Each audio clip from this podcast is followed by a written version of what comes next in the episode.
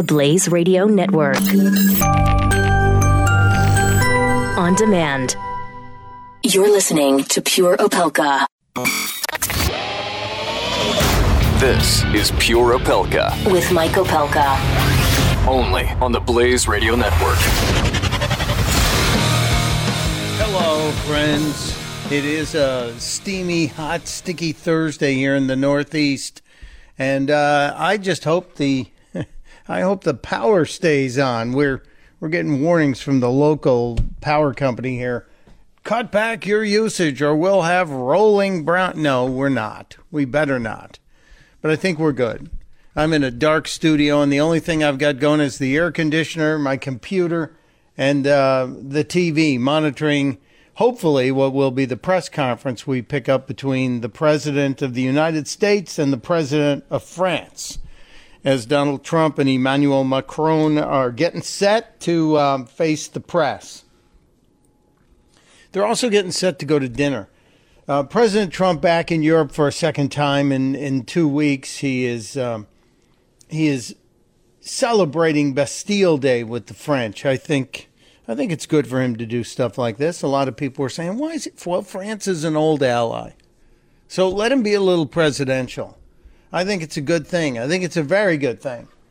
And then we'll, we'll probably, because of this, we'll probably actually get some comments from the president on the, uh, the Russian situation with his son and the meeting his son had with the Russian woman so uh, he's been avoiding that here. We didn't get any any real statements from President Trump since the news broke that there was this meeting, and since we got the three different stories, and now that we have it. So this is this is really the first time we've had a chance to maybe let the media ask some questions. Do I expect anything big? No. Do I expect any major breakthroughs today? No, but it's always interesting to see a presidential press conference overseas when we haven't been able to have one here. So I'm interested. Uh, and also, uh, I have a little bit of news. I may jump into this early because we are waiting on the presidential Trump, President Trump and President Macron news conference to happen. I may jump into an interview I got up and recorded early today with um, with Chef Carl Ruiz. Some people call him the Mad Cuban or just Cuban. He's a guy you've seen on the Food Network. He is a, a really great chef, but he's also somebody who's very funny, and and uh, I, I love talking to him. But the the story here with uh, with Chef Ruiz and and what's happening with the Trumps is is more about where they're going to dinner tonight. And I reached out to the chef because because I said, "Wait a minute. I'm reading the menu."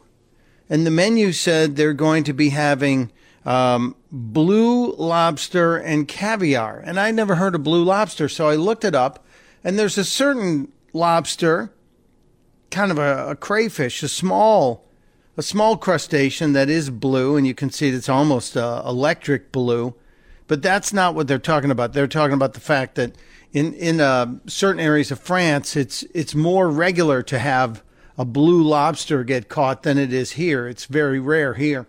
So I decided I'd reach out to Carl and ask him what what's the deal on the blue lobster and what can you tell us about about the meal that the Trumps are having because they're going to uh, a very fancy schmancy place, if you will. They're going to a, uh, restaurant in in the Eiffel Tower known as um, what's the name of this? Oh, Jules Verne, and it's got a Michelin star. It has earned a Michelin star. So uh, I, I, I was ringing Carl this morning to talk to him about this, uh, and uh, we spoke for a few minutes about the the Blue Lobster.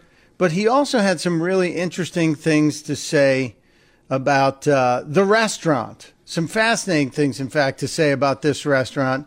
And uh, Carl, I, as I said to him earlier this morning, good, mor- good morning, Carl Ruiz. Good morning. I just uh, got here to my seafood purveyor, actually. So I was just talking to him about blue lobsters. They don't see them that often here in America, do they? Um, the last one was caught off the coast of Massachusetts, I think. Huh. Um, and then a pair was caught last year uh, in Nova Scotia. But usually you find them in Brittany, France, of all places. That's wild. Is it just because of the water? It's a genetic mutation in the lobster. So it probably has something to do with the strain of uh, of lobster that's in uh, in France. But uh, sadly to report, there's pretty much no flavor difference. And because if there were a rumor of a flavor difference, people would be diving for them all the time and trying. Yeah, uh, well, well, they would they would be fake blue lobsters from China already. We would all be eating blue lobsters. they would be at Costco. Is what Yeah, we would have blue lobster cocktail at Costco. Oh wow, yeah. That, I always get dubious when I see uh, what do they call that? What is that fake seafood that's out there? That pressed thing? I don't know what that is, but it scares It's, it's actually not fake seafood. What it is is what you're talking about, like imitation crab. Yes, yes, this yes. Other thing called lobster sensation. What it is is uh, on the fishing boats, all these kind of throwaway fish and stuff, and scallop parts when they harvest, uh, they compress them all together, and then they dye a little red streak in it, and they and so it is seafood. It's just like uh, a lot of seafood put together in one room that didn't want to talk to each other. So we're talking to Chef Carl Ruiz, who has a unique perspective on everything, and especially food. So is this kind of like is that imitation crab meat? What did you call it? Lobster what? Lo- they call it lobster sensation. Lobster sensation. Is that like the McNuggets of of uh, seafood? A hundred percent an ocean McNugget. I've never even thought about that. And I wonder, you know what, Carl? We need to get Mickey D's on the phone, and um, you should take the credit for this, but we should pitch them an Ocean McNugget, and they could buy that stuff, put it in a ball, and bread it and fry it. And you know we would buy it. I, I I would eat anything fried, as you can tell. so Well, the, this Yeah. is great. So, what what are you picking up from the seafood purveyor? What's what's good now at this time of year? What's the best seafood that people Well, should be looking for? the thing I go I go early because uh, seafood. A lot of people make the mistake on uh, on buying, you know, having their head set on what they're going to buy before they get there. But the thing is, is seafood's on a clock. It's like uh, Jack Bauer in 24, right? So you, you have to get it at its peak of its freshness. So that's what makes that's how I decide what I'm going to buy is what's been there the least amount of time. Because a you know a, a coho salmon that just came in from Alaska is better than a steelhead that's been there for three days. I mean that's inside baseball, but um, what you have to learn when you buy seafood is time. You know, like if you're going to go buy shellfish, all shellfish has a tag. Um, don't go by the like, oh, these are premium mussels. No, premium is the time. So you look at the tag, and whatever the harvest date is, the closest one that is to the time you're standing in the seafood store, that's what you buy. Wow, that's great advice. And and this is why Carl Ruiz is my friend. He's not only funny, he's not only clever, but he also gives us good advice. I, I so appreciate it. I'm I'm dying to hear what you're making today, so I'll check in Oh, with my, you later. My friends called me from the high-end restaurants in New York, and they're like, uh, "Hey, Trump and uh, and the new president are eating at Jules Verne. That's the, the restaurant in the Eiffel Tower, right? yeah, That place just got panned by all the critics. you're kidding. Oh my God! So it's so funny. So we're laughing. That place is like, it's the Red Lobster for France, So this is like going to Times Square and right? going to So that- Bubba so Gump. It's funny. Like everyone that doesn't know about food, they're like, "Wow, they're eating at Eiffel Tower." We're like, "Oh my God!" That is a fantastic scoop. Now they've got a Michelin star. Will they take away a Michelin star if somebody gets panned like that? Um, oh my God, yes. I mean, I mean, you're talking about France, right? I mean, uh, uh, what ten years ago, one of my favorite chefs committed suicide because he lost the star. Oh no! Oh, Yes. Wow. Oh, this is this is France. You know what I mean? This is not. They take food, you know, as serious as we take the NFL draft. That's a great, a great way to look at it. Wow. So Jules Verne is now a Bubba Gump shrimp in Times Square in the minds of the food cognoscenti. Uh, We, we like Bubba Gumps better because you have they sell T-shirts downstairs. okay. yeah. I don't think anybody's buying a Red Lobster T-shirt. It's a fine, oh, we, fine we are dying laughing. We're like, are he really eating there? I mean, wow. I mean, in, in our world, we're looking at it like these are definitely two non-foodies. I mean, like, in, in to go in Paris where you have the best restaurants pound for pound in the country, and uh, and stick everybody at that tourist trap is unbelievable to us. We're we're we're stunned. We're the food community is outraged. Well, my question, Carl, is uh, what's the protocol here for a president who prefers well done steak and ketchup? And he's at the Eiffel Tower. And he's going to be at the Eiffel Tower with blue lobster and caviar. I, I mean, I, I've known people um, that that have worked uh, in, in Trump kitchens and stuff like that, and uh, he's a super plain eater. Yeah. You know what I mean? Well, he admits Um, that. He eats like Warren Buffett lives. Fantastic, fantastic. Well, Chef, He's, I, I know thank you very much. I know you got work to do. I really appreciate you weighing in. He is Carl Ruiz, the place. He and his wife run it, and I think she's probably the brains behind it. I'm just saying, she makes him He's work. the brains behind everything. I don't even know where my socks are. I don't even have socks on this morning. She didn't tell me where they put them. But it's uh, Marie's Italian delicacies and Marie's what Italian Specialties. We were going to do delicacies, but either my wife or I could spell it, so we changed it to specialties. Marie's Italian Specialties. It's in Chatham, New Jersey. Thank you, my friend. I can't wait to see you. We got to talk about Akaushi beef because uh, I got my shipment, and we'll talk. I know all about it. Give me a call. you got it. Take care. bye bye.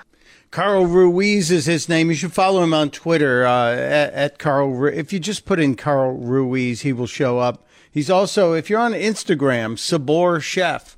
And as you can tell, he loves to talk food and he loves to give good advice on food. That that stuff on seafood is so valuable. The way you can figure out what you should get. And he's right. You should find the freshest.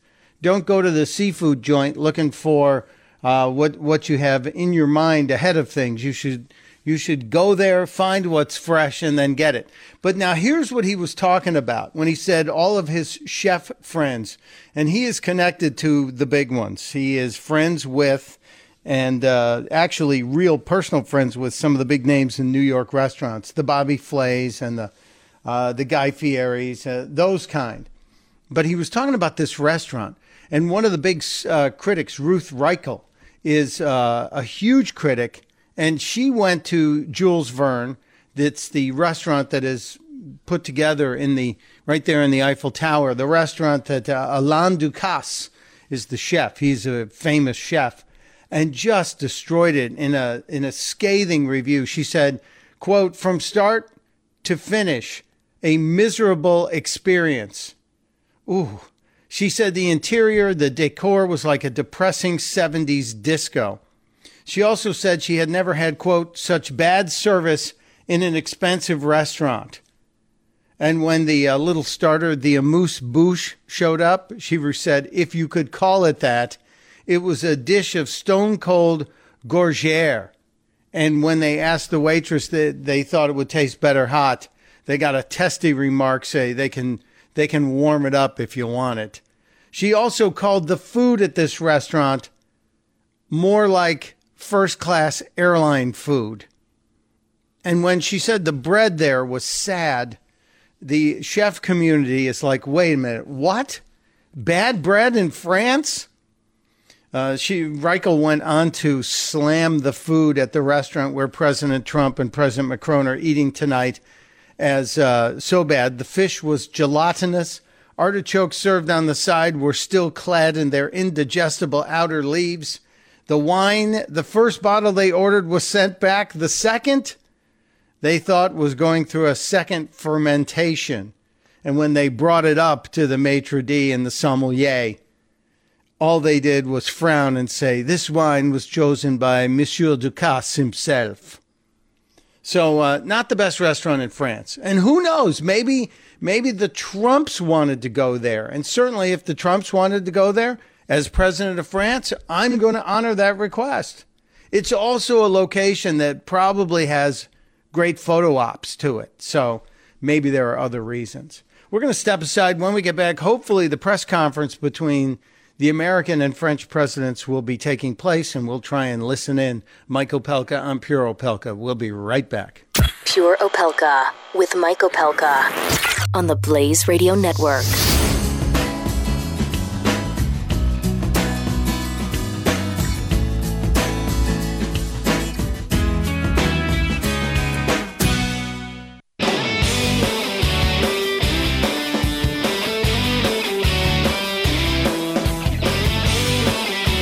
Pure Opelka with Mike Opelka. Welcome back to Pure Opelka. Don't forget, you can join the conversation here at any time. 888 900 3393 888 900 3393. Uh, Open on any topic. We are waiting to see if there's any hope since the Senate Republicans just released this new plan to repeal Obamacare and replace it. And it, it's kind of interesting because I've I've seen a couple different takes on it. We we've only known about what some of the details are. Um, they're they're still holding back the increase of Medicaid. It's not deep cuts as so much as slowing the growth. Uh, they they put in the Ted Cruz amendment. The taxes for the upper deck wealthy earners are going to stay in. Health savings accounts can be used to pay your premiums, which is good.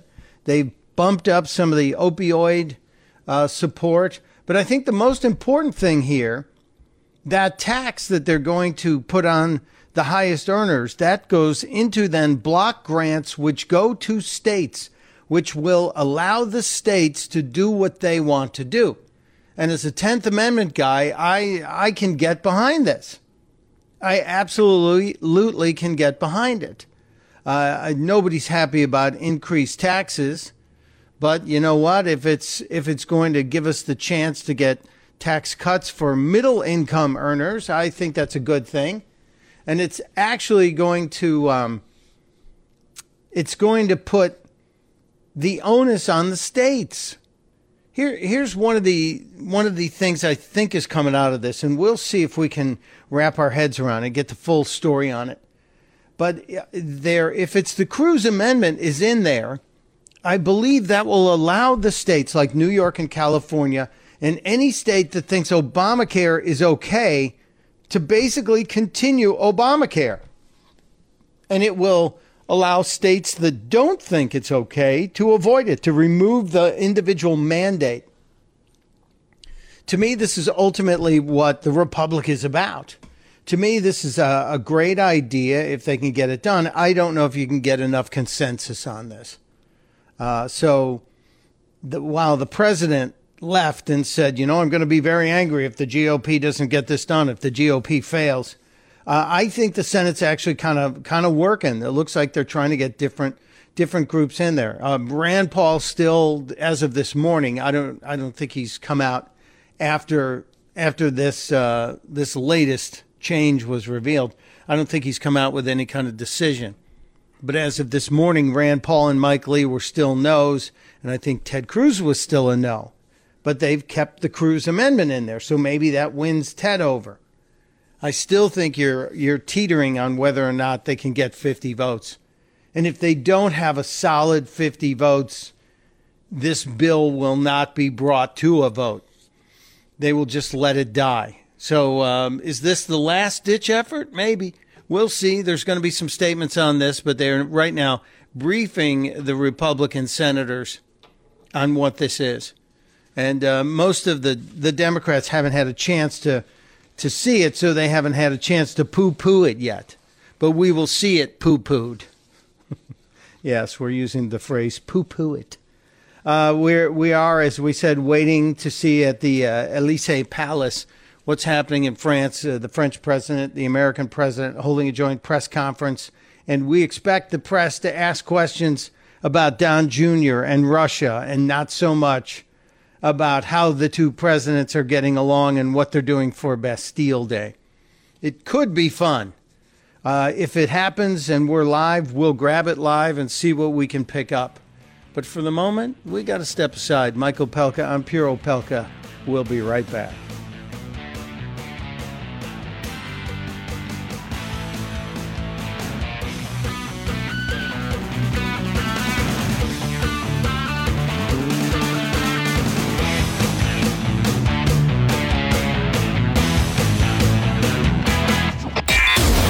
You're listening to Pure Opelka with Mike Opelka. On the Blaze Radio Network.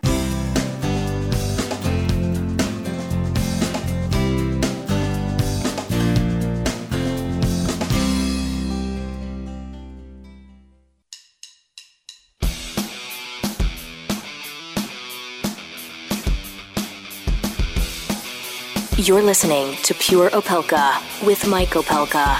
Part of the next generation of talk radio on the Blaze Radio Network. Welcome back to Pure Opelka. We await a uh, pickup from C-SPAN or somebody else who's ever going to feed us the press conference between President Trump and French President Macron any minute now. We're just keeping an eye on it. Uh, but, you know, it's July 13th. And uh, not only is this the day of this meeting between the French and American presidents in France, and tomorrow they'll celebrate Bastille Day, which is the reason why the president was invited to France, at least one of the reasons. Uh, but today, today is uh, Delaware Day. It's it's the day that the people who live here in the first state get to run around their neighborhood and wave the flags of the state of Delaware and talk about liberty and independence. Yay, Delaware! Uh, but it's um, it's it's the day that we recognize our Declaration of Independence from from the British, and since Delaware was the first state, the first state. That's right, we're the first state. Uh, we were the first ones to um, to declare our independence, and we are we honor Caesar Rodney, and that's why there are always places around Delaware called Rodney Square, Rodney Center, etc.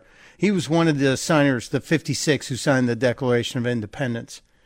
Uh, Caesar Rodney, part of part of the important history of Delaware Day, National Delaware Day. Just in case you're wondering, uh, there's not much else going on here. The state beverage, eh, of course, why would there be much going on here? The state beverage is milk, for God's sakes. I know there's a movement afoot here in Delaware to change that to dogfish ale because the beer is is quite popular here. But uh, no, no, that's uh, it's it's kind of kind of dull here. It's all I'm going to tell you. It's very calm and it's lovely, and the people are lovely, and there is no sales tax which makes it fantastic. So uh, it's how how small is Delaware? We have three counties. Three counties, and some people say when the tide is in, there's only two, but no, we actually have three counties in the state of Delaware. You can hit them all in about two hours. Uh, so uh, we're we're we're tiny, but but we think we know what we're doing. And I'm sure everybody's got pride in their state. Remember, I came from Illinois. I, I grew up in Chicago, ended up here because of family commitments. But just so you know, it's also National French Fry Day, which I think gets more attention than National Delaware Day.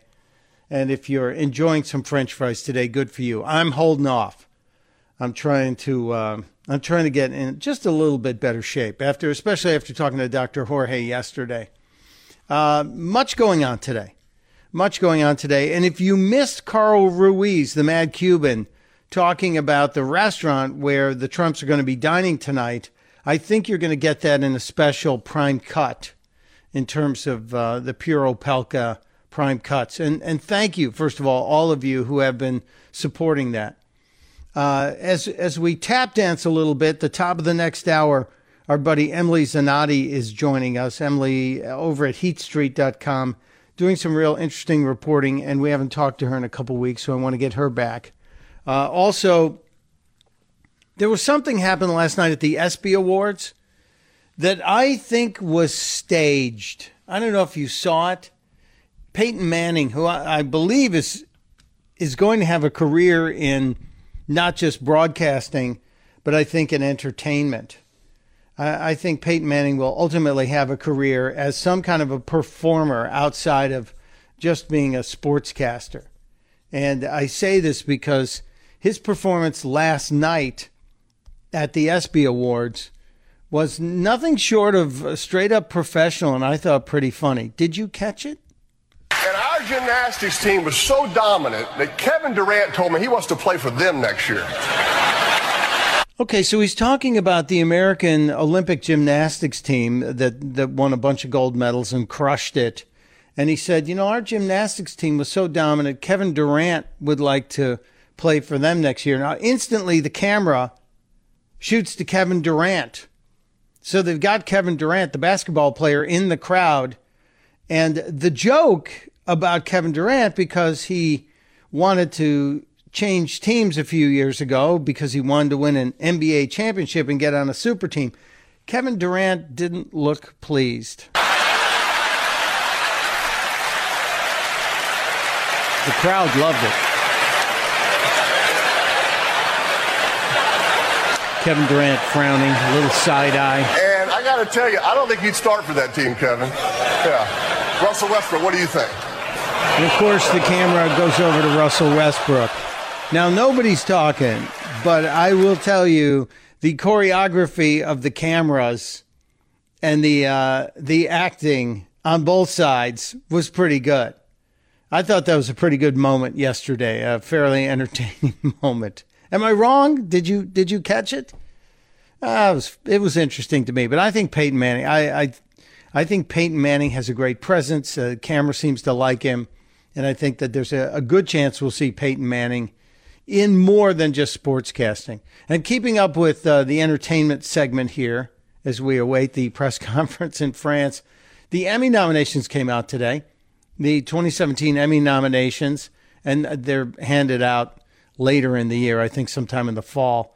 But um, Saturday Night Live, Saturday Night Live tied for the most Emmy nominations in all of the performances 22. They tied with Westworld, the HBO show, which is really a reboot of a, a movie from the 70s. But Saturday Night Live, which is also basically a reboot from the 70s, if you want to think about it, sketch comedy scores 22 nominees. And you know it had to do with the president. It had to do with the campaign. It had to do with all of the focus that was on last year's election and then what happened during the early course of the Trump presidency. So you know that Alec Baldwin and uh, Kate McKinnon and uh, Melissa McCarthy, all of these performances in their roles as comedians on the sketch series led to this gigantic spike in nominations for them. But here's what I'll tell you I'm going to predict SNL has a bunch of wins just because Hollywood hates the president and they want to report, reward the people who beat up on the president. And I'm going to also predict that shows like RuPaul's Drag Race and Transparent are going to score big wins. So j- just watch. None of the shows that I watch will do do any any great numbers. It's going to be completely different. Uh, I'm going to step aside a little bit early in hopes of coming back because it looks like they're assembling and about ready to hit the press conference. So let's step away and come back and try and catch uh, President Trump and President Macron in their press conference next on Pure Opelka. You're listening to Pure Opelka with Mike Opelka on the Blaze Radio Network.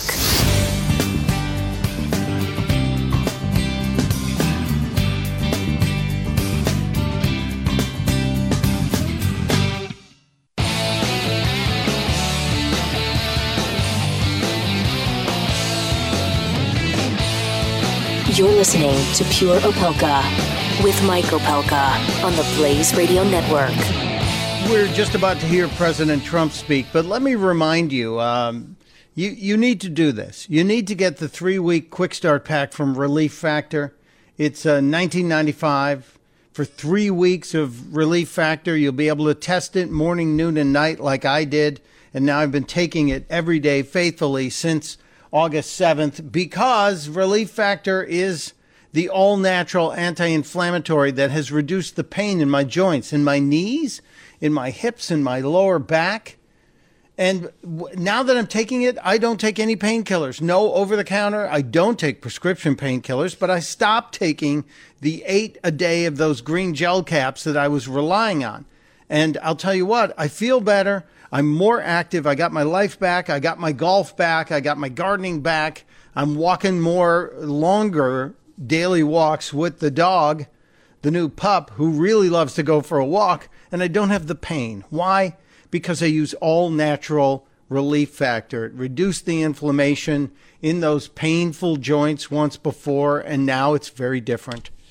You want to get your life back. You want to get the pain gone without the chemicals, without the drugs. Go go to relieffactor.com. Just check it out.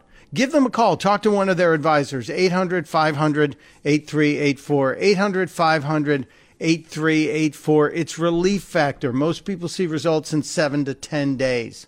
I saw mine starting on day eight, and I'm very happy about it. We are going to see um, French President Emmanuel Macron started talking uh, briefly about uh, about 12 minutes ago and uh, seven, well, eight minutes ago. He's still talking, and uh, we're waiting on President Trump, who's standing next to him in front of the the podiums in Paris. Um, one of the things that uh, we talk about is uh, how the president carries himself in these moments. Uh, he's paying attention. I think he's about to start speaking right now. Let's pick it up if we can. I believe that this is very much at the heart of the historic alliance between our two countries and which fully justifies the presence of President Trump today and tomorrow in Paris. Thank you. Thank you, dear Donald. Thank you. Well, thank you very much, President Macron. And Melania and I are thrilled to join you and Mrs. Macron. This is a wonderful national celebration, and we look very much forward to it. It'll be spectacular. Tomorrow, Bastille Day. We're honored to be here in your beautiful country, and it certainly is a beautiful country with its proud history and its magnificent people. And thank you for the tour of some of the most incredible buildings anywhere in the world. That was very, very, uh, a very beautiful thing to see. Thank you. When the French people rose up and stormed the Bastille, it changed the course of human history. Our two nations are forever joined together by the spirit of revolution and the fight for freedom. France is America's first and oldest ally. A lot of people don't know that. Ever since General Lafayette joined the American fight for independence, our fates and fortunes have been tied unequivocally together. It was a long time ago, but we are together. And I think together perhaps more so than ever. The relationship is very good. This visit also commemorates another milestone. One century ago, the United States entered World War I. And when the president called me, he had mentioned that fact a hundred years ago, and it was, I said, Mr. President, I will be there. That's a big, important date 100 years. We remember the tens of thousands of Americans who gave their lives in that valiant and very difficult struggle. We also pay tribute to the heroic deeds of the French troops whose courage at the Battle of Marne and countless other battles will never be forgotten by us. More than one million French soldiers laid down their lives in defense of liberty. Their sacrifice is an eternal tribute to France and to freedom. French and American patriots have fought together, bled together, and died together in the fight for our countries and our civilizations. Today, we face new threats from rogue regimes like North Korea, Iran, and Syria, and the governments that finance and support them. We also face grave threats from terrorist organizations that wage war on innocent lives. Tomorrow will mark one year since a joyous Bastille Day celebration in Nice turned into a massacre. We all remember that, how horrible that was. We mourn the 86 lives that were stolen, and we pray for their loved ones. We also renew our resolve to stand united against these enemies of humanity and to strip them of their territory, their funding, their networks, and ideological support. Today, President Macron and myself discussed how we can strengthen our vital security partnerships. Just had a meeting with our generals and our representatives, and it went very well. France has excellent counterterrorism capabilities. The French troops are serving bravely in places like Mali to defeat these forces of murder and destruction. The United States and our allies strengthen our commitments to defeat terrorism. We're also making tremendous progress earlier this week with the strong support of the United States and the global coalition. Iraq forces liberated the city of Mosul from ISIS We're listening control. to President Donald now we Trump must work in with a the joint government of Iraq press conference and our from partners Paris. and allies in the region Uh, to we are going to have to take a break for the top of the hour the news.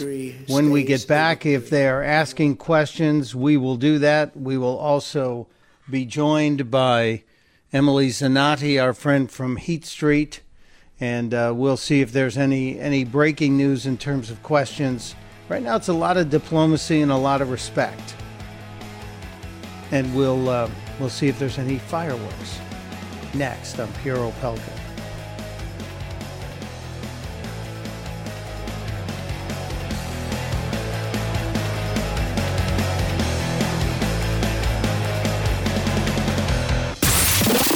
Pure Opelka. With Mike Opelka on the Blaze Radio Network. The Blaze Radio Network. On demand. You're listening to Pure Opelka This is Pure Opelka, with Mike Opelka. only on the Blaze Radio Network. Welcome back. Second hour, Pure Opelka. The questioning has just started. It, it's uh, the president and President Macron are in Paris and uh, at the Elysee Palace. And they're the first question out of the blocks for President Trump. They're only asking four. Asked about the meeting with uh, Don Jr. and the Russian lawyer, and he kind of sloughed it off, saying that that it was a meeting with a lawyer, not a Russian state lawyer. But uh, the emails seem to contradict that statement. I'm just saying, Mr. President, to help us understand this, and maybe we'll listen in if we can together. Emily Zanotti from Heat Street, our our good friend, is back. Hello, Ms. Zanotti. How are you? I'm doing pretty well. How are you? I'm good. I'm, you know, are you watching? Were you watching this uh, press thing that's happening now? That's going on. I am not actually. I kind of chose to uh, watch Twitter instead, which is actually pretty entertaining. Uh, Well, uh, Twitter can be very entertaining, and as if we watch you on Twitter, which I encourage everybody to do, uh, just minutes ago, probably as this press conference was starting, Emily Zanotti tweeted, "I found a great vacation." For uh, I guess you have a friend named at Lady Brains Cast. I don't know who that That's is. actually our podcast. Yeah. and it is um, it's an all you can dr- all the wine you can drink event in Vegas. Yes, it is. So it's actually a downtown container park, which is part of the downtown Vegas area, has an all-you-can-drink wine item. And so I I have a podcast that I do with a bunch of other political female political writers where we talk about non-political things. And I thought that that sounded like the perfect vacation. Well, it, it frankly, it sounds like a great vacation. I may be in Las Vegas a week from today for Freedom Fest, and if you need someone to scout it, I can I, I can maybe go by. Just saying. Um, can can we pull up the press conference because I think the French president and the American president are answering some tough questions. Will you listen in for a couple minutes with me, Emily? Absolutely. Okay, Shamant, if you can give us the uh, the press conference audio and let's see if we can hear this. President Trump is addressing some of the concerns about and uh, that was a Don result Jr.. of having communication with a country. So during that five-year, five-day period, a lot of lives have been saved. A lot of people were not killed. No shots have been fired. in a very, very dangerous part of the world, and this is one of the most dangerous parts of Syria itself. Southwest so, Syria. by having some communication and dialogue, we were able to have a ceasefire, and it's going to go on for a while. And frankly, we're working on a second ceasefire in a very uh, rough part of Syria. And if we get that and a few more, all of a sudden, you're going to have no bullets being fired in Syria, and that would be a wonderful thing. Mr. President, you have questions? I agree that would be a wonderful thing. Okay, let's take him down. I want to get to some serious stuff with Emily Zanotti. Emily, while you were busy watching Twitter earlier in the show, we spoke with celebrity chef Carl Ruiz, and uh, we we were concerned about the restaurant where the two first families are dining today. Now, you're you're a person who's recently been in Europe. You made a very interesting mm-hmm. trip, uh, very emotional trip to the fields of Normandy and uh, the beaches of Normandy. And, and did you go to the Eiffel Tower while you were in Paris? I did. I went all the way to the top of the Eiffel Tower and I had a really expensive glass of champagne at the top of the Eiffel Tower. okay, and did you did you by any chance eat at Jules Verne, the uh, Alain Ducasse, a, a Michelin star restaurant at the Eiffel Tower? I have not eaten at Jules Verne. I have, however, eaten at another Alain Ducasse restaurant. So I'm fairly familiar with uh, the man's cuisine. Okay. Well, uh, Carl Ruiz, the Mad Cuban, the guy you may have seen on the Food Network, uh, was mm-hmm. telling us this morning, just an hour ago, that uh, this restaurant, Alain Ducasse's restaurant, is akin to a Red Lobster in Times Square in terms of cuisine, that it has become a bit of a joke in France, and he does not understand why this would be the place they would go. And they're supposedly going to have uh, the blue lobster and caviar, which mm-hmm. the lobster all turns orange when you boil it, so it doesn't matter what color it is when it goes in. and it doesn't taste any different. But I'm just wondering why the president of either country would choose this unless it was just for the photo op to get the picture with the Eiffel Tower in the background. I think it's probably for the photo op. I, you know, it's a beautiful restaurant. It's a beautiful location. The decor is gorgeous, but it's most often filled with tourists. Um, Alain Ducasse has about 15 other restaurants, I believe, and at least 10 of those are in France, in Paris proper. And there are much better places to eat, but this is sort of like we're going to go to the most touristy place possible. Also, sort of like having dinner overlooking the New York skyline. Or coming up to Chicago and going to the John Hancock building, which also has a restaurant at the top, which is kind of mediocre, but the view is really spectacular. Well, there used to be a restaurant um, in Chicago, the Continental Plaza, which the consort room in the Continental Plaza, right there off Michigan Avenue and it was mm-hmm. way, and they had strolling Stradivarius violins. And I only ate there once, thanks to former Mayor Jane Byrne. It's a long story that I'll bore you with oh when God. we're we're drinking somewhere together. But so I I understand wanting to go to the place where you get the best view, but I also think it's France for God's sakes. Show off the cuisine. Let's get let's find the even if it's the the, the there used to be a place in Chicago called Cafe Bernard. Are you familiar with it? I am. Yep. Mm-hmm. It was the place where the French chefs ate. So I would tell President Trump, we would like to take you and your wife to the place where the chefs eat and and eat the best food possible. But maybe he wanted to be at the Eiffel Tower and get a picture of he and Melania in the in the shadow of the Eiffel Tower with the lights behind them. Who knows? I I speculate, but that's I would choose differently. But I, what do I know? It also we, might I be want to talk about. It's easier to get a bunch of security people in. we, you know that's a, that's a very good point because now that France has these worries of terrorism, they have mm-hmm. built a security perimeter around the base of the Eiffel Tower that has bulletproof glass. So yeah. um, it might be a uh, it might be just that it's the most convenient or the safest and smartest thing to do. So you you may have nailed it right there. I still don't understand why we're going to the the Red Lobster of Paris, as it were. I could definitely recommend a better restaurant if he was interested in actually, you know, finding something a little bit better in the streets of Paris, but I I don't know. He don't, he also takes his steak well done, so I don't exactly know how receptive he'd be to some of the more creative French cuisine. Yeah, I don't think escargot is making it on the president's plate today. I'm just, I'm just guessing. Uh, I want to talk about some of the the crazy stories you've been writing about because one of them caught my eye. Um, I have been talking about the gender reveal parties of late because um, when did this become a thing? Did, I really want to know who. I want to place blame on somebody for this. Who's responsible for the gender reveal parties? Because I want it to stop, and I want it to stop now. And uh, apparently, I have something in common with some feminists as well.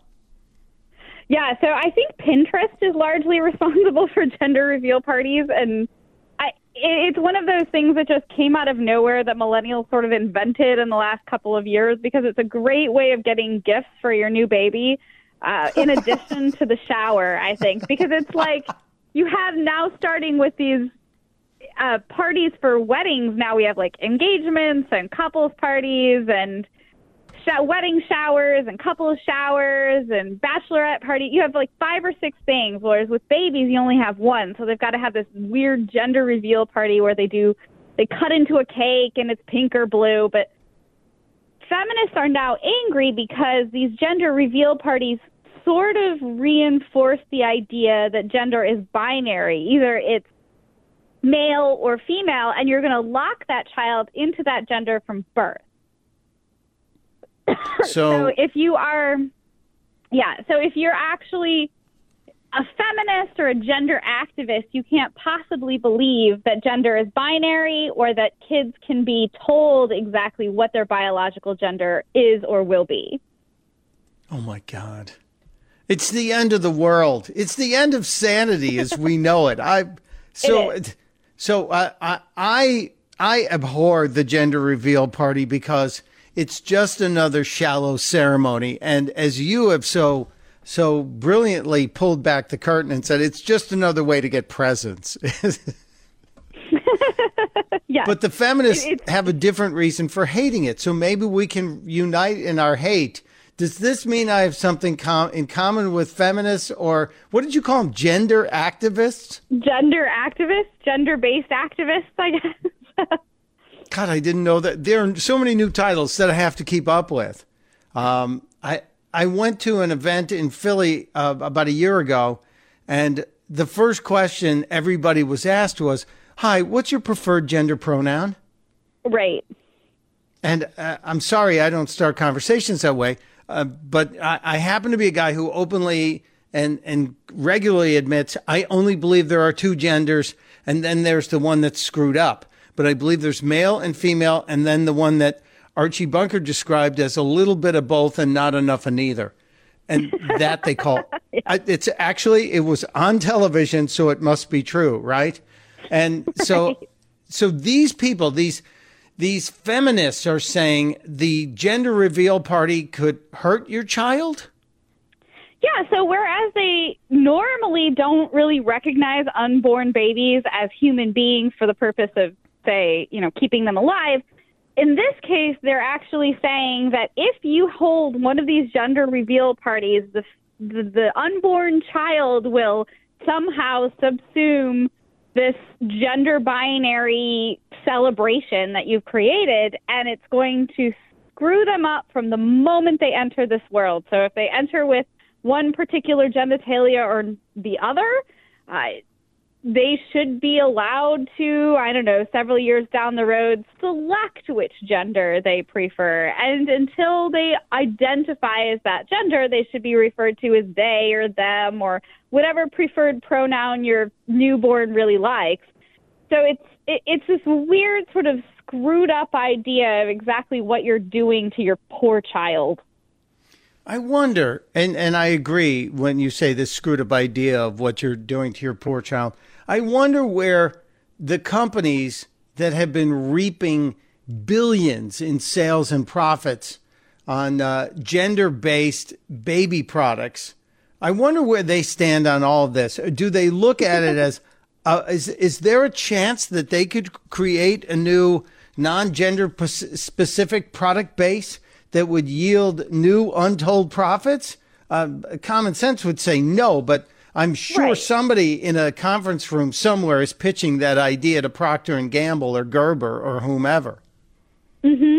Yeah. Have have you Probably. heard any of I this? I mean, everyone's this uh, gender neutral items or gender neutral nurseries, just in case your child is inundated with pink or blue and is forced to consider forced to consider their own humanity. It, it, it's a really strange thing. In fact, the feminist who wrote the article actually called people who select a gender for their child Nazis, which I mean is getting a little crazy. I would say that that that's more than a little crazy. Uh, so now here's the other question I wonder, and I, am not going to keep you. I know you got, I know you got internet to monitor. Um, the um, if you you cut the cake open, and inside the cake is pink cake, I guess that so indicating that there's right. a there's a female baby. God forbid anyone identify that a female baby expected of the parents. Um, and and the mom eats a slice of the cake, right? So she's eating the right. pink frosting. If the child is gender conflicted or gender confused, will the pink cake add to that confusion, or could it actually be a microaggression in the in the form of food or food coloring to the infant? I mean, it also depends. Is the cake vegan or non-vegan? Because then you're also making those kind of choices for your child. So, of course, if your baby identifies as vegan and you are not vegan and you ingest a cake with eggs in it, is that actually a microaggression against God, your fetus? I, I don't I know. Even, I didn't even think of that. oh my God. I am so glad that I am beyond, well, I'm not beyond the possibility, but I'm beyond the reality of fathering a child. It's, it's not going to happen for me, but I, I'm, I do have a godson or, or two that I'm very proud of I, the the weirdest gender reveal party I've seen. I don't know if you've seen this. Are the guys who are out on a basketball court and the father shoots a ball and when it hits the the net, it explodes and becomes whatever color of the gender. Have you seen that one? I have not, although I did have a friend who she and her husband went skeet shooting for their gender reveal party and they shot one of the clay pigeons and it exploded into a blue cloud of dust so they knew they were having a boy so that that's the weirdest one i've been to please please post that and i after after i hang up here in the commercials i'm going to post the uh, the basketball court gender reveal we we need a story on the weirdest gender reveal parties just to mock it probably just to endlessly mock it Emily Zanotti, you are a pleasure and a joy, and uh, I hope you'll come back again soon, my friend. Absolutely. Thank you. And there goes Emily Zanotti from Heat Street Heat ST. But follow her on the Twitter, em Zanotti at em Zanotti. One of my one of my favorite people in this whole wonderful and strange conservative media sphere. We'll be right back. You're listening to Pure Opelka with Mike Opelka on the Blaze Radio Network.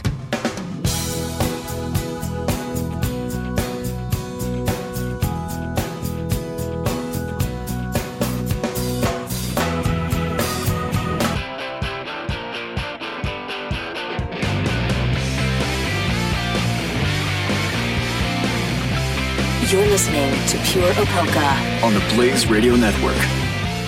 Welcome back to Pure Opelka, keeping an eye on uh, everything after the press conference. Uh, the, the big news out of the press conference, uh, we'll get to it in a minute.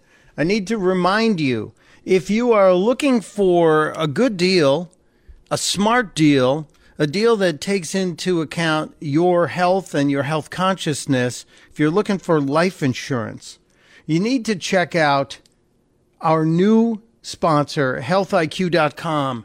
And if you if you go to healthiq.com slash the blaze, you can take the quiz and get a free quote.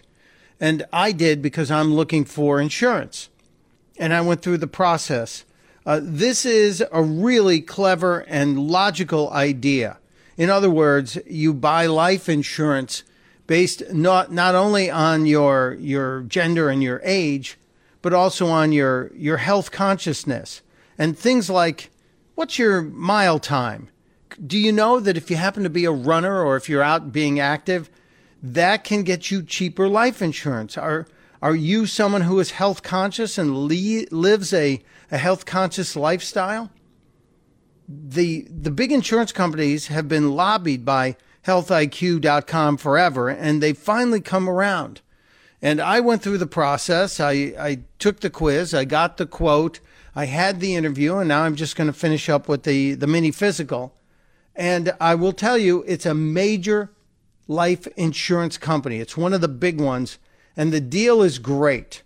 So make a smart choice and do it based on, on your life and your health consciousness. All you have to do is go to healthiq.com slash the blaze or healthiq.com slash blaze. Both of them will work and you can, you can get that answer. Try that today.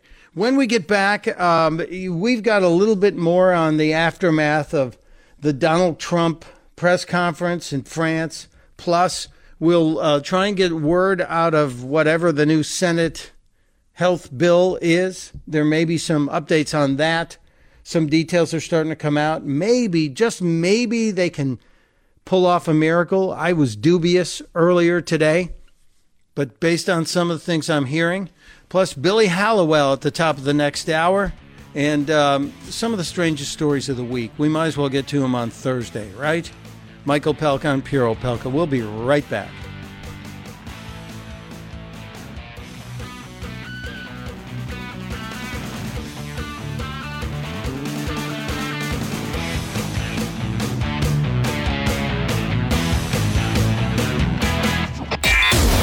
You're listening to Pure Opelka with Mike Opelka on the Blaze Radio Network.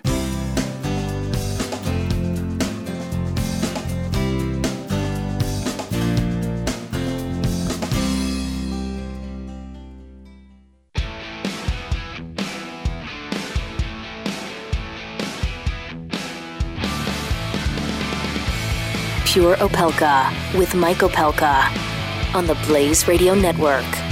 Welcome back to Pure Opelka. A busy day here on this Thursday, and it will be a little bit of a throwback at 2 o'clock when we get Billy Hallowell on, our former colleague Billy Hallowell, now over at, at Faithwire. I, I want to try and have a regular faith lift on this show to interject more faith based stories. I just think it's a good idea. Uh, before we went away, we were talking as we tried to watch along with the the press conference between President Trump and President Macron. And and here's the moment that I think is the takeaway from the press conference because there was a lot of yada yada yada. France is great, yada yada yada. We've been friends forever, yada yada yada. And then the questions to the uh, the reporters. Only four questions allowed, and somehow seven or eight get in. But the question came up about Donald Trump Jr. and the meeting with the woman from Russia, the, the woman who in the emails was described as having a connection to the Russian government. This was not a random lawyer happened to be bouncing around Russia. Uh, as far as my son is concerned, my son is a wonderful young man. He took a meeting with a Russian lawyer, not a government lawyer, but a Russian lawyer. Uh, it was a short meeting. Uh, it was a meeting that um, went very, very quickly, very fast. Two other people in the room, they, I guess one of them left almost immediately, and the other one was uh, not really focused on the meeting. I do think this, I think from a practical standpoint, uh, most people would have taken that meeting. It's called opposition research or even research into your opponent. I've had many people, I have only been in politics for two years, but I've had many people call up, oh, gee, we have information on this factor or this person or, frankly, Hillary. Uh, that's very standard in politics. Politics is not the nicest business in the world, but it's very standard where they have information and you take the information. In the case of Don, uh, he listened. Uh, I guess they talked about, as I see it, they talked about adoption and some things. Uh, adoption wasn't even a part of the campaign.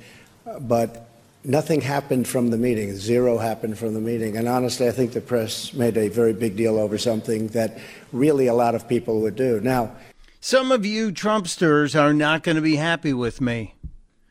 I don't think the president's being totally honest with himself. And therefore, I don't think he's being totally honest with us. Now, in terms of that meeting, I believe the president is missing the point here. Yes, if somebody called, if an American called and said, hey, I've got some opposition research on Hillary, uh, I think that's that's okay. But when it is a person with connections to the Russian government, and that is common knowledge, at least Paul Manafort should have said, let's not take this meeting. Let's schedule this as a sting with the FBI, something like that. It doesn't make sense. And all of you Trumpsters and anybody who will say, yeah, but the other side. Look, we, we have evidence from the past during the, the uh, Bush versus Gore presidential campaign when Al Gore's campaign got a copy of George Bush's playbook that showed what they were going to do in the um, in the debates. They actually had the whole layout and a video showing what the Bush campaign was going to do in the debates. The Gore campaign stood up and said, This ain't right, and gave it to the FBI. Now, who knows if they copied the playbook or watched the video? Who knows? But at least they had the brains to stand up and say, um, This isn't fair. We're not doing this. They took the high road. So I, I have a problem with this one. And I, I do think that it's going to be around for a long time because we're parsing the truth. We're not being honest with ourselves, Mr. President.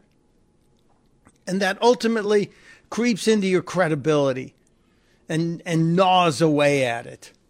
So I'm not happy about this, and I don't think it's smart for the president to treat the people this way. I think we all get it. I think we all understand it. And it also works contrary to some of the things that the president is, is accomplishing. It works to undermine the things that the good things he's getting done. For example, in the in the last week, the ceasefire, the accord that, that we worked out with Russia in Syria, the one that seems to be holding. We're in the fifth day of it right now. But when you go around and you don't tell the honest truth about something like this, and it's something that everybody who's actually taken the time and read the emails can see, that then you're gonna you're gonna kill your own credibility, sir. It it's it's counterproductive. And this again goes to my problem with the GOP these days. My problem with the fact that that the GOP has all the all the controls. They've got all the levers of power in DC. Granted, it's a narrow majority. But instead of doing what they wanted to get done, I, I think the people would respect the honesty. I think I think the rest of us would say, okay, I get it. Don Jr. was a neophyte. He should have come forward and said, this is the problem. This is this is the deal here. Uh, Don Jr. screwed up. Manafort should have known, but instead, the story has changed three times since Sunday. And what we're going to find out, because now we have a request from uh, the committees that are investigating this for Don Jr. to testify as soon as next week. That uh, now now he's going to be asked to testify, and if he doesn't show up, and if he doesn't agree to testify, then they're going to put out subpoenas. And if if you don't agree to show up and they have to subpoena you, wh- what do you think the population thinks? First of all, that great group of Hillary voters is doing the see, we told you so and now you're eroding your base, sir. It does need to be similar to the way we discussed it earlier, and to get everybody in a room and, and tell them tell them the real truth, to get to get the Trey Gowdy message out there, to get the the answer um, as um, as Glenn Beck said to uh, to get everybody in there and say any contact with Russians, here's what it is and have the president speak to the American people. But but I don't think we're going to see that. And I wish we would, but I don't think we are. Just a, a, a really sad reality, at least for me. There's an opportunity here. And it's so frustrating as a conservative to think that there was conservative control handed to the Republicans in January. Well, actually, back in November. But when they got there in January, nobody was ready. Nobody had anything prepared. Nobody was set to go. And I'm not going to blame the media. I'm not going to blame the Democrats. The people responsible for the inaction are the people who have the keys. And right now, the GOP has the keys and they keep screwing it up. They keep breaking the key in the lock. So um, I would like to think this new bill is hopeful. I would like to think this new bill, the new health care bill, has a snowball's chance in hell. Because if we don't get it done, guess what? Nothing else will get done this year, especially if we're chasing the Russian controversy again and again and again and again. It's it's truly disheartening. And I know I know people have talked about saying, Don't know, you can't you can't lose faith, you can't give up. Well, you can get pretty damn tired of it. And I, for one, am pretty damn tired of it. All right, I got, I got to get to some of the silly stuff to pull myself out of this. So um, I'm going to step aside when we get back. Uh, you jump online if you wish. If you wish to uh, opine on, on Twitter at StuntBrain, we do have a vital question of the day, two of them, as a matter of fact, both about re- reliability and trustworthiness in television news and in newspapers. And I know a lot of people are going, What's a newspaper? You know what I'm talking about. Weigh in. Tell me how you feel. And then we'll also get to some of the stupid stuff. We'll do that next on Pure Opelka. You're listening to Pure Opelka on the Blaze Radio Network.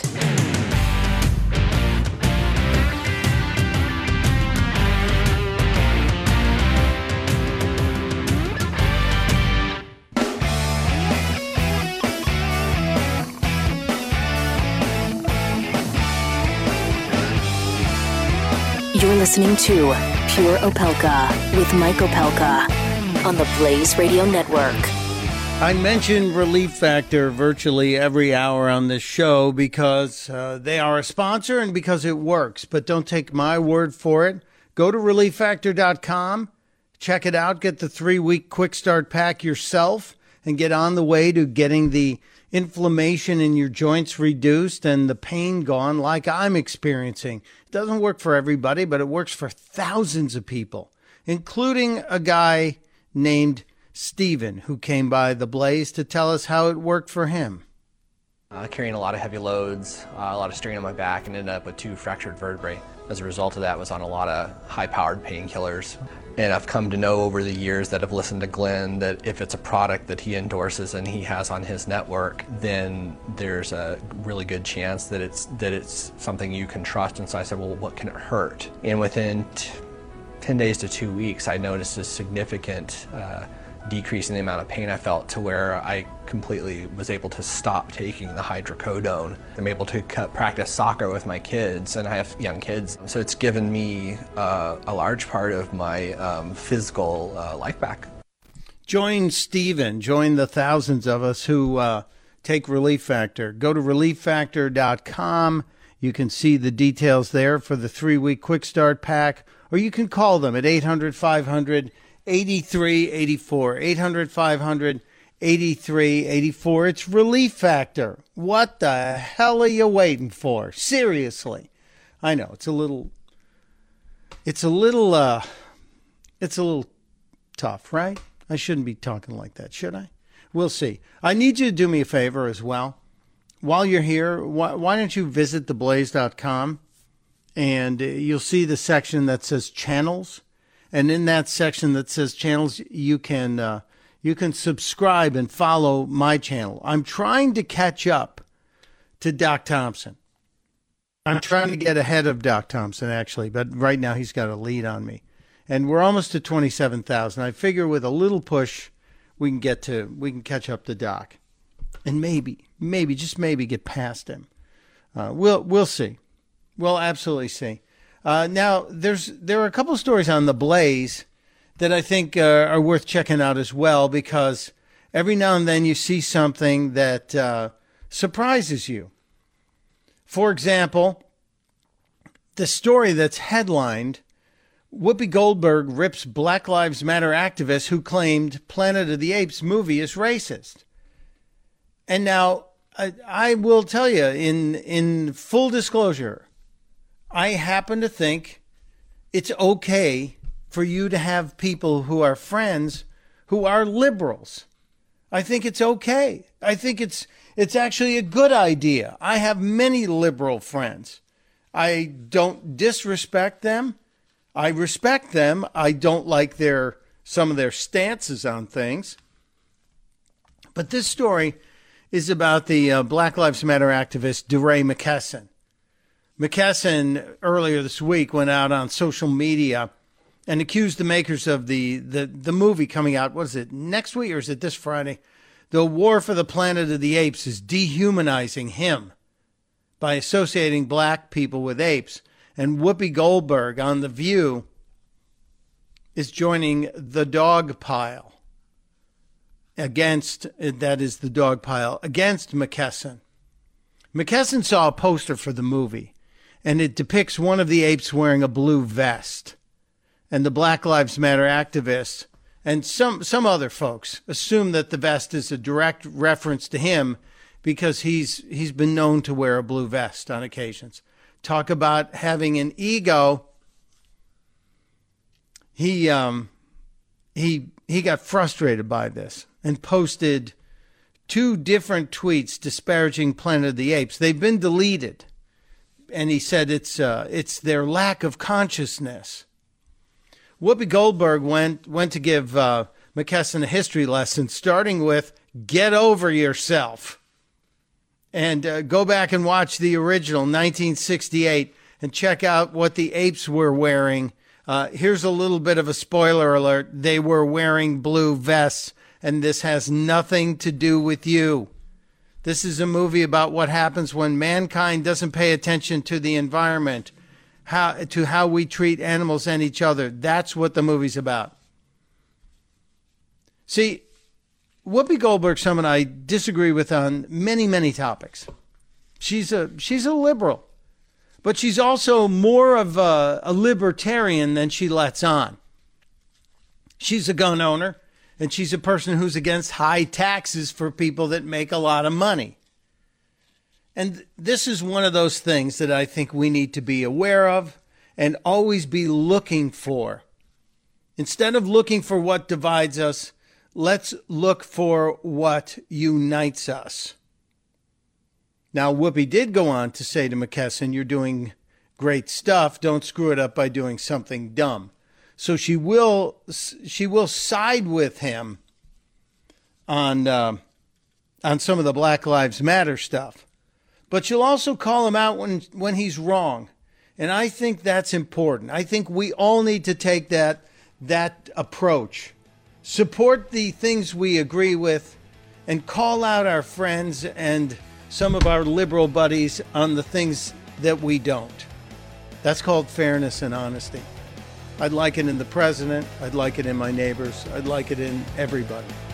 We'll be right back with Billy Hallowell next on Pure Opelka. Pure Opelka. With Mike Opelka on the Blaze Radio Network. The Blaze Radio Network on demand. You're listening to Pure Opelka. This is Pure Opelka. With Mike Opelka. Only on the Blaze Radio Network. Welcome back to Pure Opelka. It is a uh, Thursday, Throwback Thursday. We're expecting to hear from Billy Hallowell, uh, former colleague uh, of ours here at the Blaze. Billy is uh, over at faithwire.com doing stories, uh, enlightening stories, sometimes enraging stories, but stories tied back to messages of faith, good stories. Those are those are important things. And we should hear from Billy. Also, at the bottom of the hour, we are anticipating a call from uh, our friend Angie Austin. I, I get a call from Angie once a week, usually when I put the bat signal out to say that some of the craziness in the world has got me spinning out. So I need really insane stories. And um, she sent me a note basically uh, with some of the craziest headlines I've ever seen. And uh, it's not a spoiler, but I do know that one of the stories is headlined uh, Fake Boobs Can Save Your Life. I'm saying uh, I'm ready for this story. I'm ready to get this story from Angie Austin. That'll be at the bottom of the hour. And we're waiting to hear from Billy Hallowell here shortly. So uh, just pay attention. It's important. we will see. Um, the the world is kind of crazy today, but there are also some things, some signs that tell me it, it could work out. Things could work out. And I'm talking specifically about what we're hearing, and, and we don't have all the details, about the latest version of the GOP health care bill. And I like the fact that the Cruz Amendment is in there, and I like the fact that they're looking at uh, just pushing everything to the states and letting the states figure it out themselves. To me, that's going to get some strong support from the governors. And the governors are key to this too. I know we need to get 50 senators involved, but the governors, and uh, if you're a governor and the government says we're going to block grant you this money and how you allocate it to health care, is going to be up to you and your your population. I think that's the way the republic was supposed to be run. I think that's probably along the lines of what the founders envisioned. In other words, local decision making, not this overlord from Washington, D.C., telling everybody one size fits all and this is how it's going to be done. People live in different states because they they tend to, yes, they, they live in different states because that's where their job is. But a lot of times people make decisions, conscious decisions on where to live based on not only the climate, but based on the people they know there, the lifestyle that's being lived there, and that generally is reflected in the people they elect. So I really think that that this this news of the possibility of a GOP healthcare bill that that allocates the money in these block grants to the states and lets the states decide what to do is is great. Now let's get rid of the other end of this. Let's get rid of the restrictions of buying health care within your state lines. Let's allow people to buy health care anywhere they damn well please. So I I think it's I think it's a, a that's a good sign. And then what do I read? Well, Susan Collins apparently says she's not voting for the bill no matter what. So uh, that that one means you can only lose one more vote and you're not passing this bill in the Senate. So, uh, what are we doing, senators? What are we doing, GOP? How are we going to make this work? What the hell's going to happen? I, I need to know. I really do need to know. I know that uh, Vice President Mike Pence was working some of the senators the other day. There was a report that Mike Pence had meetings with uh, Rand Paul and others trying to squeeze Rand Paul because Rand Paul has come out and said he's not voting for it.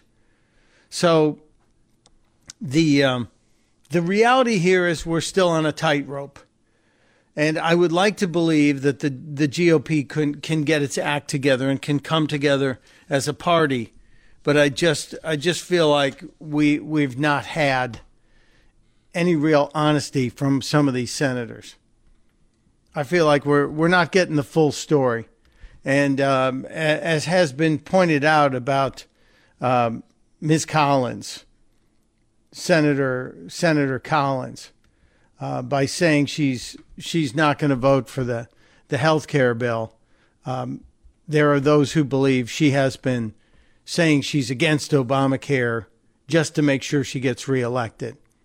But it looks like this very outspoken critic of the um, Senate's efforts to repeal Obamacare, says she is going to vote no on the motion to proceed. She said um, after leaving the meeting, they had a meeting this morning that showed the replacement draft. The only way I'd change my mind is if there's something new in the bill that wasn't discussed or that I didn't fully understand. Or the CBO estimate comes out and says they fixed the Medicaid cuts, which I don't think is going to happen. Well, there isn't enough time, apparently, for the CBO to come out and give us a score on this. So you might have to take, uh, I don't know, maybe uh, Health and Human Services will give it a look and give it a score. But apparently, the bill keeps the Medicaid sections pretty much the same, which everybody keeps saying it's deeper cuts in the program. And theoretically, it, it just slows the expansion. It, it slows down the expansion, which then is called a cut because folks have been promised that expansion. So the expansion, which hasn't happened yet, but is slowed down, becomes an instant cut. That's government speak. And that's how that gets worked out. It's really kind of strange and very frustrating, but uh, that that is that is the reality, and that's the situation we're in right now. Again, very frustrating, very difficult to to have any faith in in what anybody says in a campaign when they then turn around and don't live up to any of those promises they made. Just just sharing with you. Now, uh, back to my my early question of the day because I came up with a vital question this morning. As I'm I'm trying to dance between the um, the news that I hear from CNN, the news I hear from MSNBC, the news that I hear from um, Fox, and I know some of you are going to get mad at me, but I think they all have gigantic agendas that they service. Every single one of them. And we tend to lean into the one that has the same agenda as we do. That's kind of where we are. So I asked the two questions this morning. Uh, which TV outlet provides the most reliable, unfiltered, and honest news? 2% of you responding said CNN, 2% say NBC, MSNBC. 35% of you say Fox. 61 say somewhere else. So that just tells you out of the audience that follows me, and you're a pretty diverse audience, although you are generally Fox and conservative supporters, that 61% of you are going somewhere else to get television news. We know it's not Al Jazeera, but I wonder where else you're going on TV to get your news. Additionally, when we look at at uh, the newspapers, and the newspapers I do count uh, the paper versions. When we get into electronics, which we'll do tomorrow, we look at we look at the situation here. Which national newspaper is the most reliable, the most honest, and the least biased? Six percent of you say the New York Times. Thirty-one percent of you say the Wall Street Journal. 11% say USA Today, and 52% of you, again, the biggest vote getter in this group is the other category. And maybe you rely on some other source. Um, I, am not sure who that would be. I tend to lean towards the Wall Street Journal because I do believe the Wall Street Journal is the least biased of any paper out there. The Times, obviously, liberal bias. I didn't put the Washington Post in there. I chose to put USA Today in there because I think a lot of people read it because it is fairly bland. And it's not exactly going to ever give you cutting edge news, but it is fairly bland. There are other topics that we have to get into today. Um, we we will dive into. I, I, hope to get to if Billy calls in. He, he was anticipated to call today. I want to talk about uh, some of his his stories that he's talked about lately. Uh, one of which has also appeared on the Blaze, and it's this uh, this bizarre Chick Fil A protest that um, created this this bloody scene inside uh, a Chick Fil A, and it it's akin to the same stuff we see when some of the PETA people go in and scream, it's not food, it's violence. It's not food, it's violence. And then they tell us the story of their, their pet chicken and how people eating eggs are killing people. No, they're eggs. They're not people. They're not even chickens, folks. So hopefully we'll we'll reach out and see if we can find Billy and get into uh, some Billy Hallowell time with uh, this week's faith lift from our buddy Billy. And um, I have to get into um, the FBI testimony of uh, the candidate yesterday, Mr. Mr. Wray, because he said some things that um, they they seem to be cookie cutter stuff. And again, I want to give you more evidence on why why I hate these hearings and why I think they're a gigantic waste of time. So uh, we'll deal with that and hopefully Hallowell and the crazy news of the day with our friend Angie Austin just around the corner on Pure Opelka. Pure Opelka with Mike Opelka on the Blaze Radio Network.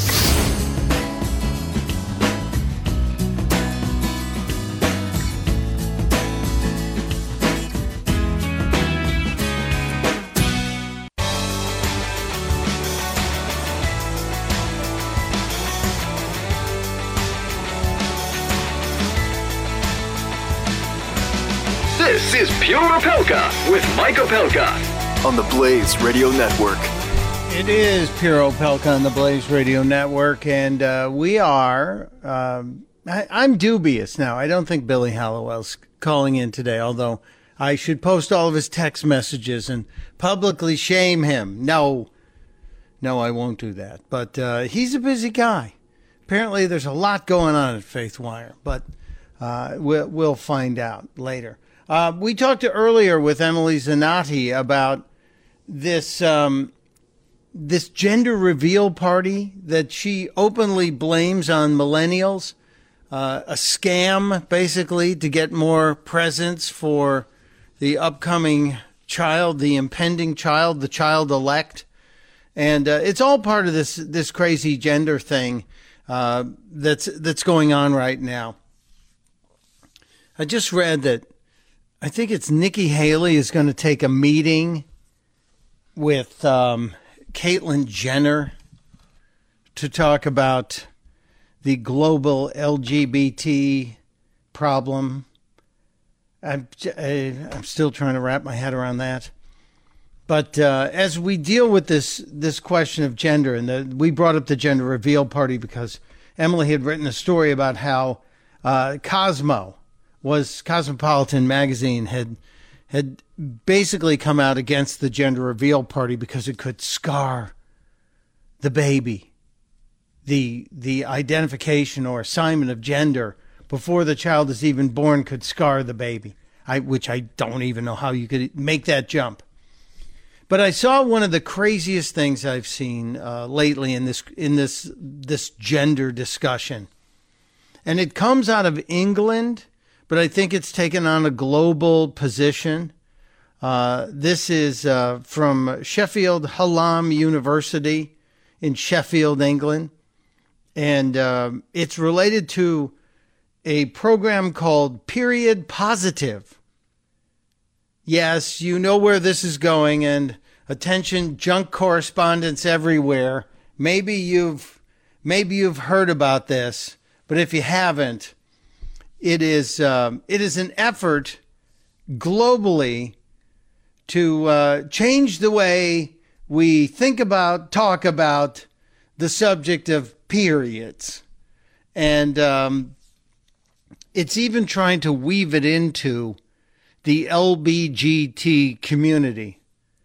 Uh, there's actually a poster with a flow chart, no pun intended, but apparently it is intended and uh, it, it, the headline of the Queeriads, yes, see, periods in the queer world, Queeriads, the headline of this flow chart, pun intended, uh, is how to include menstruators of all genders in public health messages about menstruation.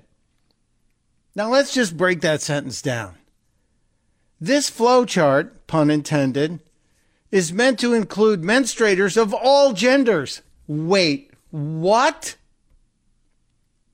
So there are menstruators of more than one gender.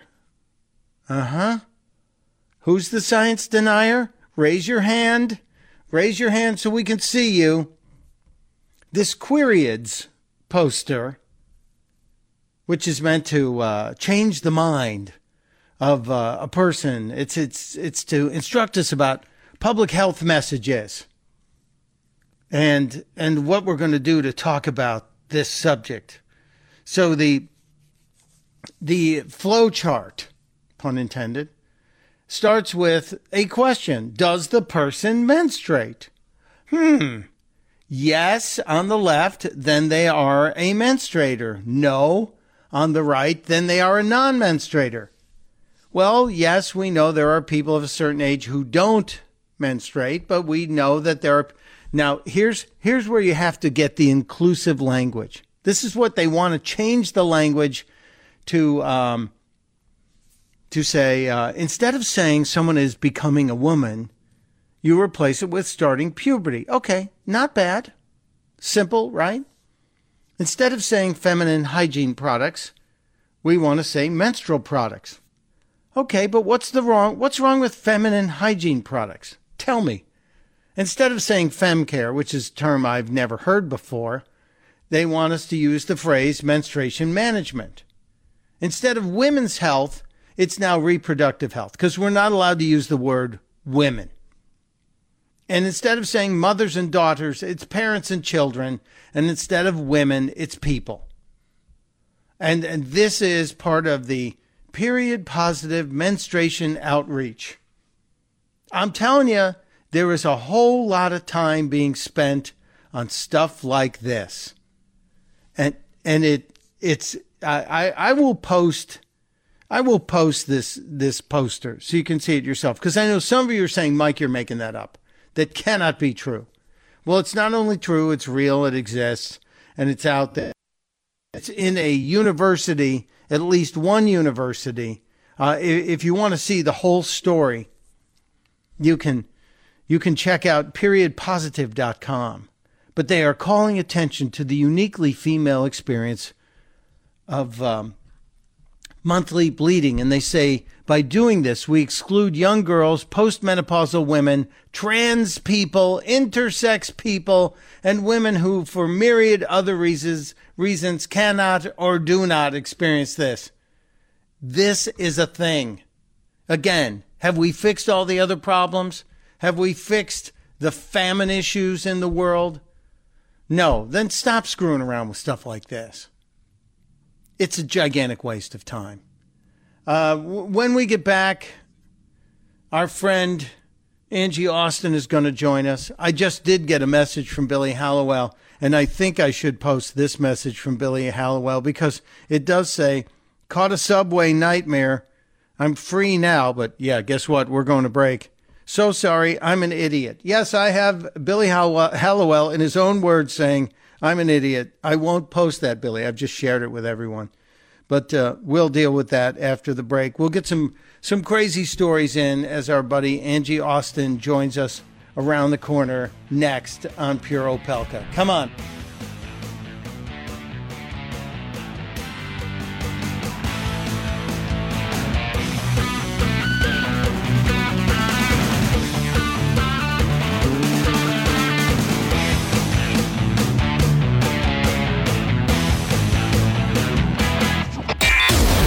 You're listening to Pure Opelka with Mike Opelka on the Blaze Radio Network.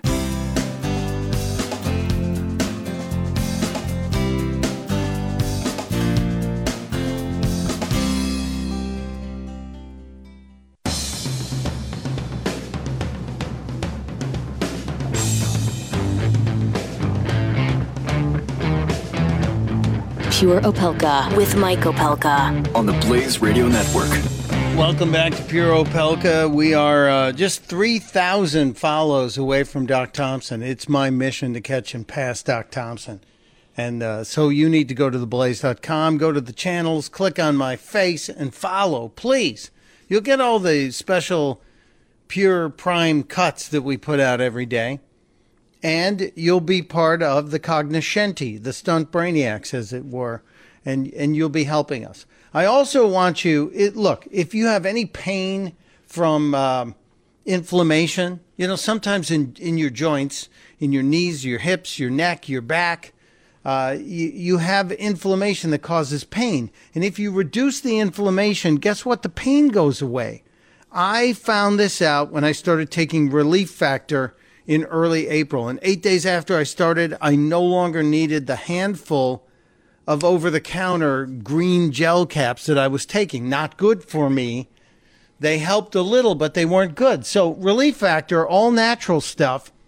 It's fish oil and turmeric and natural ingredients that work with your body to reduce the inflammation, and then the pain dissipates. So, I don't take anything. I have not touched a medication since that eighth day, at probably April 15th, probably tax day. Go to relieffactor.com relieffactor.com or call them at 800 500 8384. 800 500 8384. Try the three week quick start pack like I did, and now it's part of my daily regimen breakfast, lunch, and dinner. I take Relief Factor. Playing more golf. I'm out in the garden. I'm walking the new pup more than more than ever. And most importantly, not taking any pharmaceuticals or medications. Relief Factor, relieffactor.com. Uh, it's been a day that's angered me. It's been a day that, uh, while I watched the president, uh, in my estimation, be less than truthful about his son in that meeting, yes, I would have been interested in the meeting, but no, it was not a meeting with just some lawyer from Russia. Yes, I've watched the GOP put out its health plan that I think is better, and the Cruz amendment is in there, which Ted Cruz, uh, his idea is people should be allowed to purchase the kind of coverage they want. Some of them should only want to buy catastrophic insurance, and that's fine. We should let them do that. It's called choice. And if you're against it, then you're anti choice, aren't you? Yeah, throw that back at your liberal friends. And I just read a story about Cash for Clunkers was a total failure. Yes, we knew it, but now we have proof. So that's got me upset. So here I am on the ledge hanging out on the ledge. My fingers are just barely clasping the ledge, hanging on to my sanity today. And I need stupid stories to help me through weird, crazy, unusual stories. Thank God my friend in radio, Angie Austin, hits me with a pile of stories. As we're listening to the news, I'm getting all these my emails going bing, bing, bing, bing, and each one weirder than the rest, or funnier than the mm-hmm. rest, or more head scratching mm-hmm. than the rest. So I had to narrow it down to three. And the only way I can narrow it down, Angie, first of all, welcome back to the show. Thank is, you. Thank um, you. Here's where I want to go um, boobs, beer, and cocaine. Okay. All right. Now it sounds like it sounds like Jeff Fisher's daily prescription but that's right. where I want to go. I, I, no offense to Jeffy, but um, I, I need to understand. You send me a headline that just says "fake boobs can save your life." Right. Uh, in all are, caps. In all caps, yes. Thank you. Of course, they were bigger. Of course, we made them bigger. We didn't make them smaller. Right, right, right. Well, so, and I've heard, by the way, by the way, I've heard that back east, there's the implants are smaller than out west. I don't know why, but uh, apparently they'll be safer than from gunshot wounds in the West, where they're bigger, the implants are bigger because fake boobs apparently could save your life. This is a legit news story that breast implants reduce gunshot injuries by slowing down bullets, preventing vital organ damage. They have a couple of specific examples, and apparently the bullets travel 20% uh, less far when shot into implants. And so they did some studies, but there was also a case where a woman, um, her name is uh, Eileen Lickness, and Eileen Lickness of Calgary was apparently Miss Miss Lickness was shot by her boyfriend Fernando, not not her boyfriend anymore, by the way. And uh, both breast implants, uh, the, the the bullet went through both of them, and she survived. And they believe that it slowed down the bullet, caused less damage, and then they actually did some you know, some studies. And so I, I don't know if it's going to lead to like, you know, cops be like, Bob, did you hear about the breast implants? And It's similar to wearing a you know bulletproof vest. If you thought about that, and like, no, I haven't, uh, Joe. So I don't know if it's going to lead to like you know cops getting them, but um, they say they can't really replace a bulletproof vest, which to me seems like common sense. But who knew that they would have a protective, you know, quality like as a bonus? Well. Uh, there's so many directions I can go here. Um, yeah. Is, is there a cup size that's safer than the other? Well, this particular one was a D that helped the woman, uh, Miss Lickness, uh, in Calgary. But uh, also, they said that they could also be beneficial in the event of a stabbing. So, not that anyone's planning on that when they get their breast implants. I believe they get them for other reasons, uh, more aesthetic reasons. And, uh, and one scientist in this study said that uh, it's an interesting idea, but it would be a stretch to say they could replace bulletproof vests. An interesting use of the word stretch when we're talking about implants. Yeah, it, it sounds like the research is kind of inflated, if you know what I'm saying. yeah, but an interesting headline to say the to say the least. Now, can you? Uh, this this brings into mind because for years and years and years, people got nose jobs by saying they had uh, deviated septums and they managed to get their mm-hmm. insurance to pay for the rhinoplasty that way. I'm wondering right. if you'll be able to use your insurance to say this is a safety or be able to take it off your taxes to say this is a 24 hour safety uh, upgrade for you if you want to get Maybe. implants. Well, depending on your line of work, I guess, right? Well, you know, we're none of us are immune from the threat of danger or crazy people, so that's just, true. So, with more people in like um, the line of work of like cops, uh, detectives, undercover people, bounty hunters, uh, people who live in New York City, more of these people will be busty now. Is that what you're kind of thinking? Is that along those lines? I'm thinking people will try because you know people will try. That's that's just the the fact. People will try. That's that's what we got. now. Now I need to go. Need do I go to beer or cocaine? What's the beer story? And you said it's got people freaking out. Okay, so the beer story, um, it's beer created by a, a woman for women, and it's sold in pink boxes, and it's sparking a furious, furious online backlash from feminists. So apparently, a, Aurosa, and so it's kind of like Aurora, but with an S. Aurosa brewed in the Czech Republic was designed for the ladies and the creator wanted beer to show women, you know, uh, you know that they can succeed, and it's like a beer that you can drink without sacrificing your tenderness and femininity. Now, I've seen a lot of women with tattoos drinking a beer straight from the can or maybe from a brown paper bag, and I do think you sacrifice your tenderness and femininity when you drink out of a bag or straight out of the can. I actually, the only thing I drink is beer, but I will never at a charity event while I'm wearing like a long pink gown drink it out of the can because it's like straight, you know, it's like I want to be true to the streets, you know, but maybe not at one of my charity galas. So I always drink it with like a lime in a cup or like you know in a glass. But this is a way to drink it in a pink can so you still look tender and feminine. So why are people mad about it? Well, feminists, they don't like it. They think they should be able to drink, you know, out of the bottles and they don't need a feminist beer can. They're feminine. They don't need pink beer. Well, and what does it say? You know, because now that uh, a lot of sporting events support the breast cancer initiatives, and you see mm-hmm. a lot of athletes wearing pink shoes and using pink golf clubs. What what about a guy that likes the taste of the beer and wants to drink a pink beer? Are they going to get mad well, at him? Steve Robinson chimed in and he said, Can't I just let you know that this is blanking stupid for her? What's wrong with all the other beers? What's next? Cake for him?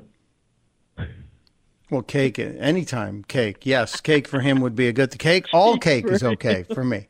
He's a little I'm bitter. Not, I think he needs some professional help there, Steve I, Robinson. I think he does.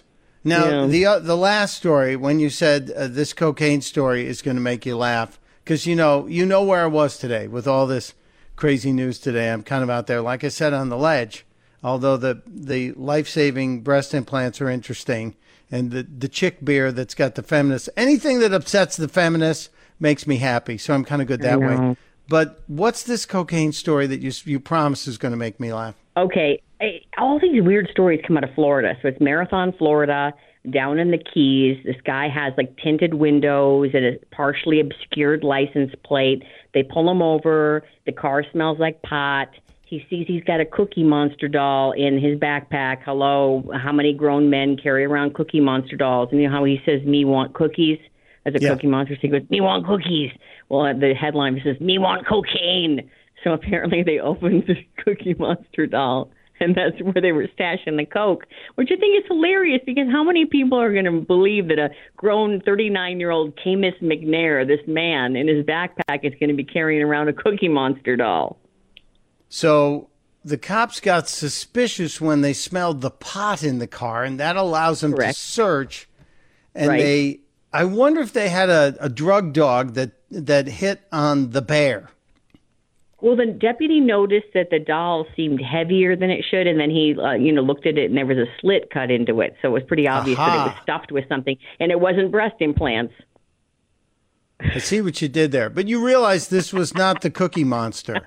I, I don't know. What was it? It was the Cookie Monster. Yes, the Cookie Monster. Me want cocaine. You're Cokie, very good. You are Cokie so good. good. say hello to my little friend.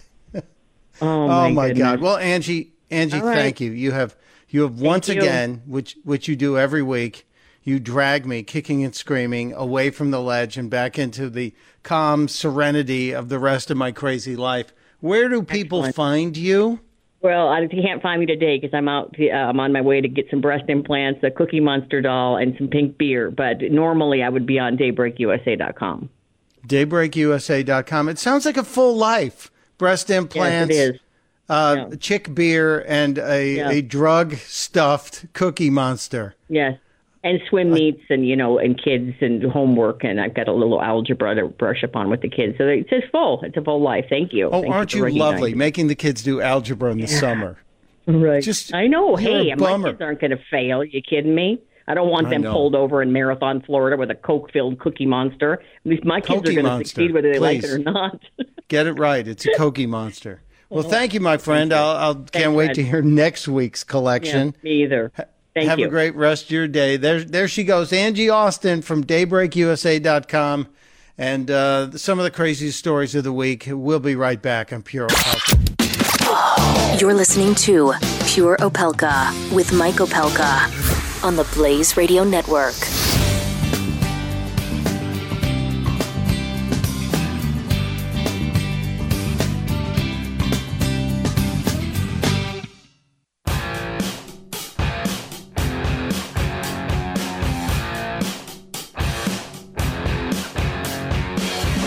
Pure Opelka with Mike Opelka. Welcome back to Pure Opelka. Wrapping up uh, today's show, the liberty loving Latino awaits in the wings. It's been an interesting show. Uh, I, I love the fact that we learned from Chef Chef Carl Ruiz. I call him the Cuban, the Mad Cuban that uh, the great chefs of America, at least the New York chefs who all talk to each other, they have like their own chat room.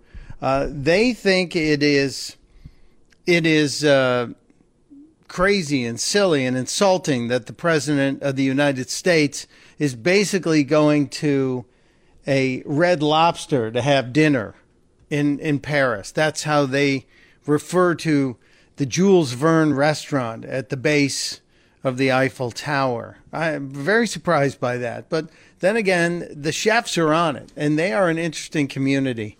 And we also learned from the chef what you should buy when you go fish market shopping. It's not about going in there saying, I know I want tuna. It's finding out what's fresh. Also, uh, for those of you who are in the stamp world and you, you like keeping an eye on new things in stamps, uh, last week I told you about the, um, the new stamps that are, are dedicated to different sports and the balls. There were baseballs and footballs, soccer balls, and they're round stamps. So it's a different look. But yesterday, this was pretty cool. On the anniversary of what would have been uh, Andrew Wyeth's 100th birthday, if Andrew Wyeth hadn't passed away a few years back, the great American painter would still be around us and uh, making great artwork, no doubt. I knew Andy a little bit. Um, they issued 12, 12 forever stamps, 12 forever stamps from from the post office with the great works of Andrew Wyeth. And they are, like I said, they're forever stamps. And they were dedicated locally here at the Brandywine River Museum, where, um, where Wyeth lived just around the corner in Chadds Ford, Pennsylvania. Wyeth's son, Jamie, who's also a painter in his own right, said, My father, a pro- prolific letter writer, would indeed be proud if you're a stamp collector, these are some beauties. I happen to love the works of Andrew Wyeth, and if uh, you can you can get your own little Wyeth and own it, if you pick up pick up that uh, that stamp. I was hoping Billy Hallowell would be here today. Uh, he's not. I don't know if he's going to join us tomorrow. So if he isn't, we'll make fun of him, and uh, we will uh, we will ridicule him roundly, and uh, and have a fun wrapping up the week. Plus, I got to get into that cl- cash for clunker story, and it's Bastille Day. We will storm the castle, the prison ourselves, and have some fun tomorrow wrapping up the week. I have a couple surprises for you. Testudo, my friends. Testudo.